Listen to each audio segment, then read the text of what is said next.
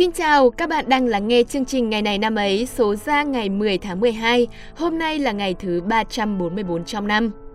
Mở đầu chương trình như thường lệ, mình xin được gửi lời chúc mừng sinh nhật đến các bạn có ngày sinh trong hôm nay nhé. Chúc các bạn tuổi mới học tập tốt, làm việc tốt, sức khỏe tốt và tình cảm cũng thật là tốt nha. Và hãy nhớ mỉm cười thật nhiều nữa, vì nụ cười của bạn cũng là niềm vui, niềm hạnh phúc của những người yêu thương bạn đấy. Còn với những bạn không có sinh nhật trong hôm nay thì mình chúc các bạn sẽ có ngày làm việc cuối cùng trong tuần, hoàn thành mọi deadline để được nghỉ ngơi cuối tuần mà không còn phải vướng bận gì chuyện công việc nhé.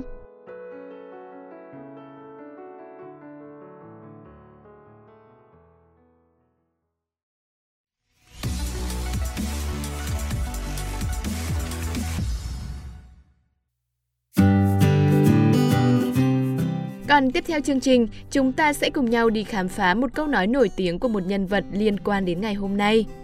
Các bạn thân mến, ngày 10 tháng 12 năm 1861, nghĩa quân Nguyễn Trung Trực đã đốt cháy chiếc tàu hy vọng của thực dân Pháp trên sông Nhật Tảo, đoạn thuộc xã An Nhật Tân, huyện Tân Trụ, tỉnh Long An. Nguyễn Trung Trực là một vị thủ lĩnh phong trào khởi nghĩa chống Pháp cuối thế kỷ 19 và đã có rất nhiều đóng góp cho cách mạng Việt Nam. Năm 1868, sau khi bị địch bắt, ông phải nhận án tử hình. Trước khi hy sinh, Nguyễn Trung Trực đã để lại một câu nói bất hủ. Bao giờ người Tây nhổ hết cỏ nước Nam, nước Nam mới hết người đánh Tây. Câu nói này đã thể hiện tinh thần khẳng khái, khí phách kiên trung của người chiến sĩ Nguyễn Trung Trực. Dù đang ở giây phút sinh tử, ông vẫn không chịu đầu hàng, không chịu khuất phục quân địch. Ông đưa ra một mệnh đề có lẽ chẳng bao giờ xảy ra được, đó là việc người Tây nhổ hết cỏ nước Nam, để khẳng định một chân lý rằng nước Nam sẽ không bao giờ hết người đánh Tây. Câu nói này dường như không chỉ thể hiện ý chí quyết tâm chiến đấu với quân thù của Nguyễn Trung Trực, mà còn có ý nghĩa đại diện cho ý chí của cả dân tộc ta. Dù trận chiến là rất khó khăn, nhưng tinh thần Việt Nam thì sẽ không bao giờ lùi bước. Nhắc đến câu nói này của Nguyễn Trung Trực, ta lại nhớ đến nhiều câu nói khác cũng rất nổi tiếng trong lịch sử, như câu nói của bà Triệu, Lý Thường Kiệt, Trần Quốc Tuấn, Trần Thủ Độ, Trần Bình Trọng. Vậy có thể thấy rằng, ý chí kiên cường, sự dũng cảm, quyết tâm, lòng yêu nước chính là truyền thống của dân tộc ta. Thế hệ chúng mình may mắn được sinh ra trong hòa bình, nhưng những câu nói vang danh lịch sử như trên chính là động lực, là bài học để ta tiếp bước truyền thống cha ông và thêm cố gắng. Bây giờ chúng ta không còn cần ra chiến trường đánh giặc ngoại xâm nữa, nhưng hãy thừa kế tinh thần mà thế hệ đi trước để lại, để phấn đấu trở thành người có ích cho quê hương đất nước bạn nhé.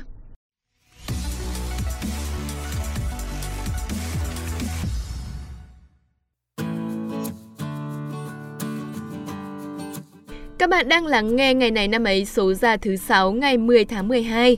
Ngay bây giờ chúng ta sẽ tiếp tục chương trình với một thông tin rất đáng chú ý.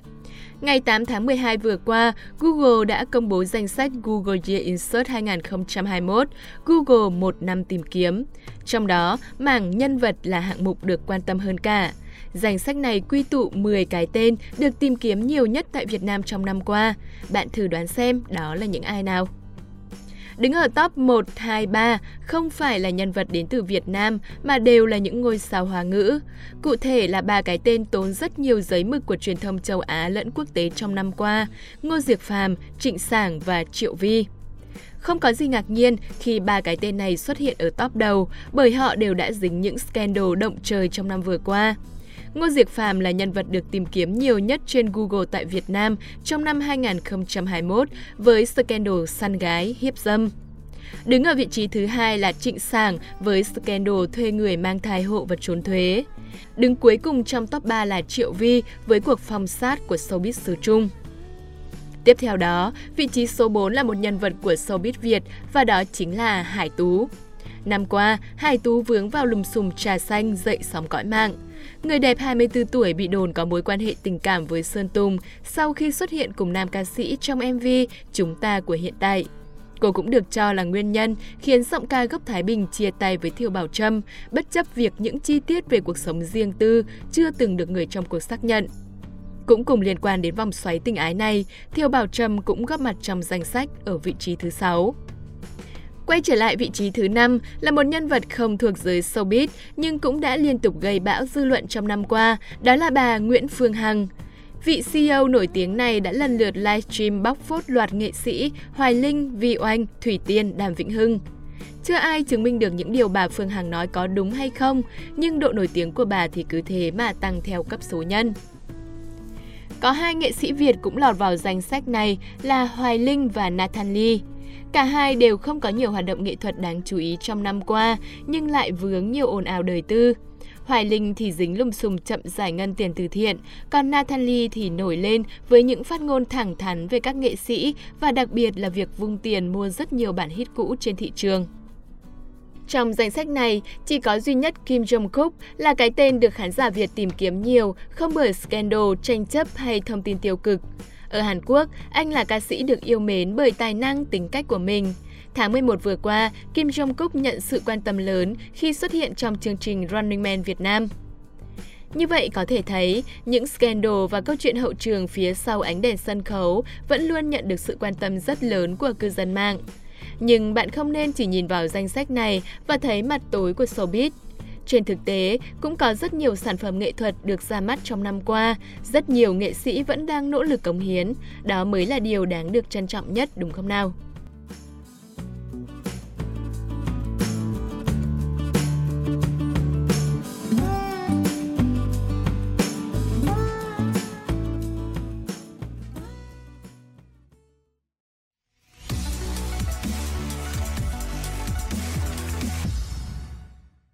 Các bạn đang quay trở lại với ngày này năm ấy. Phần tiếp theo của chương trình sẽ là thời lượng dành cho nội dung chính. Mời các bạn cùng gặp lại hai MC đáng yêu của chúng mình để cùng khám phá xem ngày này trong quá khứ đã có sự kiện gì diễn ra nhé.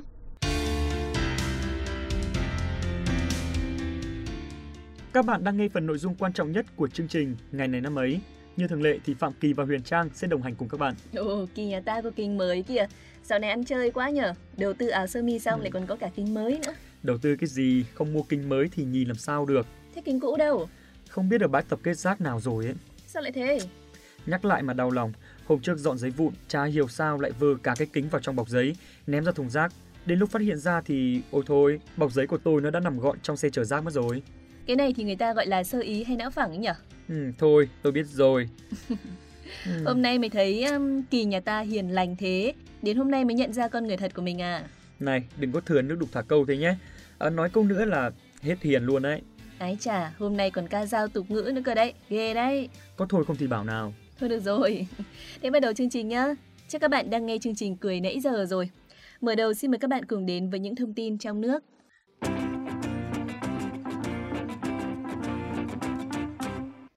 Các bạn thính giả thân mến, Hội Thề Đông Quan được tổ chức giữa quân Lam Sơn và quân Minh vào ngày 10 tháng 12 năm 1427 sau thắng lợi của cuộc khởi nghĩa Lam Sơn. Sử ghi, ngày 10 tháng 12 năm 1947, tại phía nam thành Đông Quan đã diễn ra hội thề. Đoàn Đại Việt có 14 người do Lê Lợi dẫn đầu, đoàn của nhà Minh có 17 người do Vương Thông dẫn đầu. Hai bên lập lời thề rằng sau sự kiện này, bên quân Minh do Vương Thông làm chủ tướng lập tức dẫn quân trở về nước, còn nghĩa quân Lam Sơn không được hãm hại quân Minh. Sau sự kiện này, cả hai bên đều làm đúng theo lời thề, nước Đại Việt lập lại hòa bình sau hơn 20 năm bị quân Minh đô hộ. Kể từ hội thề năm 1427, 583 năm đã trôi qua, Sử gia các thời đại đều đánh giá hội thề Đông Quan thể hiện sâu sắc tinh thần hòa hiếu, cốt yên dân của quân dân Đại Việt. Chúng ta sẽ cùng chuyển sang thông tin tiếp theo.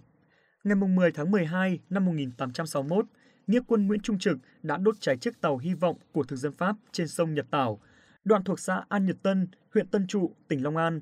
Tiểu hạm hy vọng hay Esperan là một tàu gỗ có chỗ được bọc đồng, chạy bằng hơi nước, có thể ra vào những luồng rạch cạn, được trang bị một đại bác cùng với nhiều vũ khí đa năng. Đây là một trong những tàu thuộc hàng bậc nhất của Hải quân Pháp lúc bấy giờ. Chiến thắng này đã làm nước lòng dân Việt và khi tin ra đến Huế, vua tự Đức liền cho ban lệnh thưởng. Theo sau chiến thắng trên, nhiều cuộc tấn công quân Pháp trên sông, trên bộ đã liên tiếp diễn ra, gây nhiều thiệt hại cho đối phương.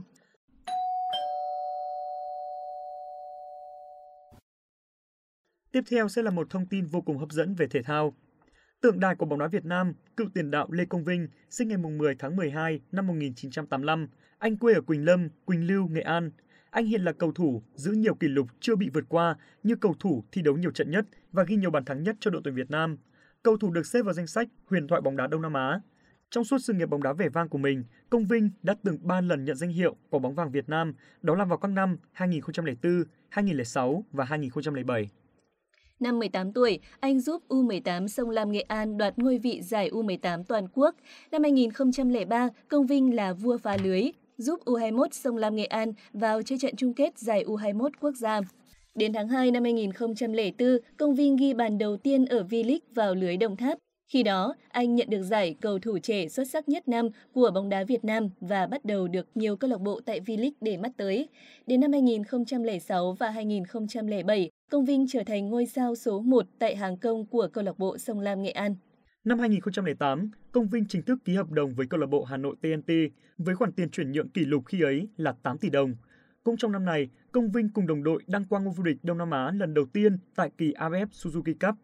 Mùa giải 2009, Công Vinh đã xuất sắc ghi được 14 bàn thắng và trở thành chân sút nội xuất sắc nhất V-League năm ấy.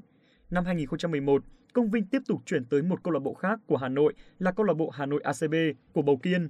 Sau 4 năm thi đấu xa quê hương, năm 2013, Công Vinh quyết định quay trở lại câu lạc bộ Sông Lam Nghệ An khi Hà Nội ACB bị giải thể.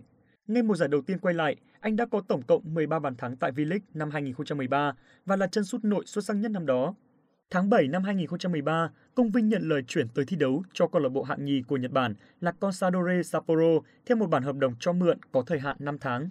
Năm 2014, sau khi không thể đạt được các đồng thuận với ban lãnh đạo Sông Lam Nghệ An, Công Vinh chuyển tới Bicamex Bình Dương ở tuổi 29.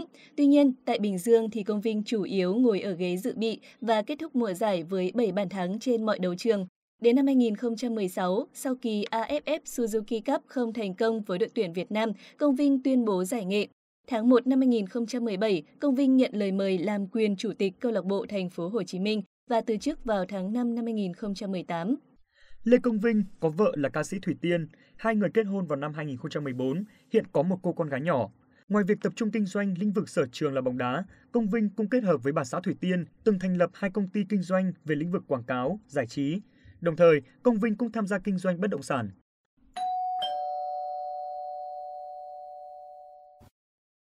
Và sau đây sẽ là sự kiện cuối cùng tại Việt Nam. Bà mẹ Việt Nam anh hùng Nguyễn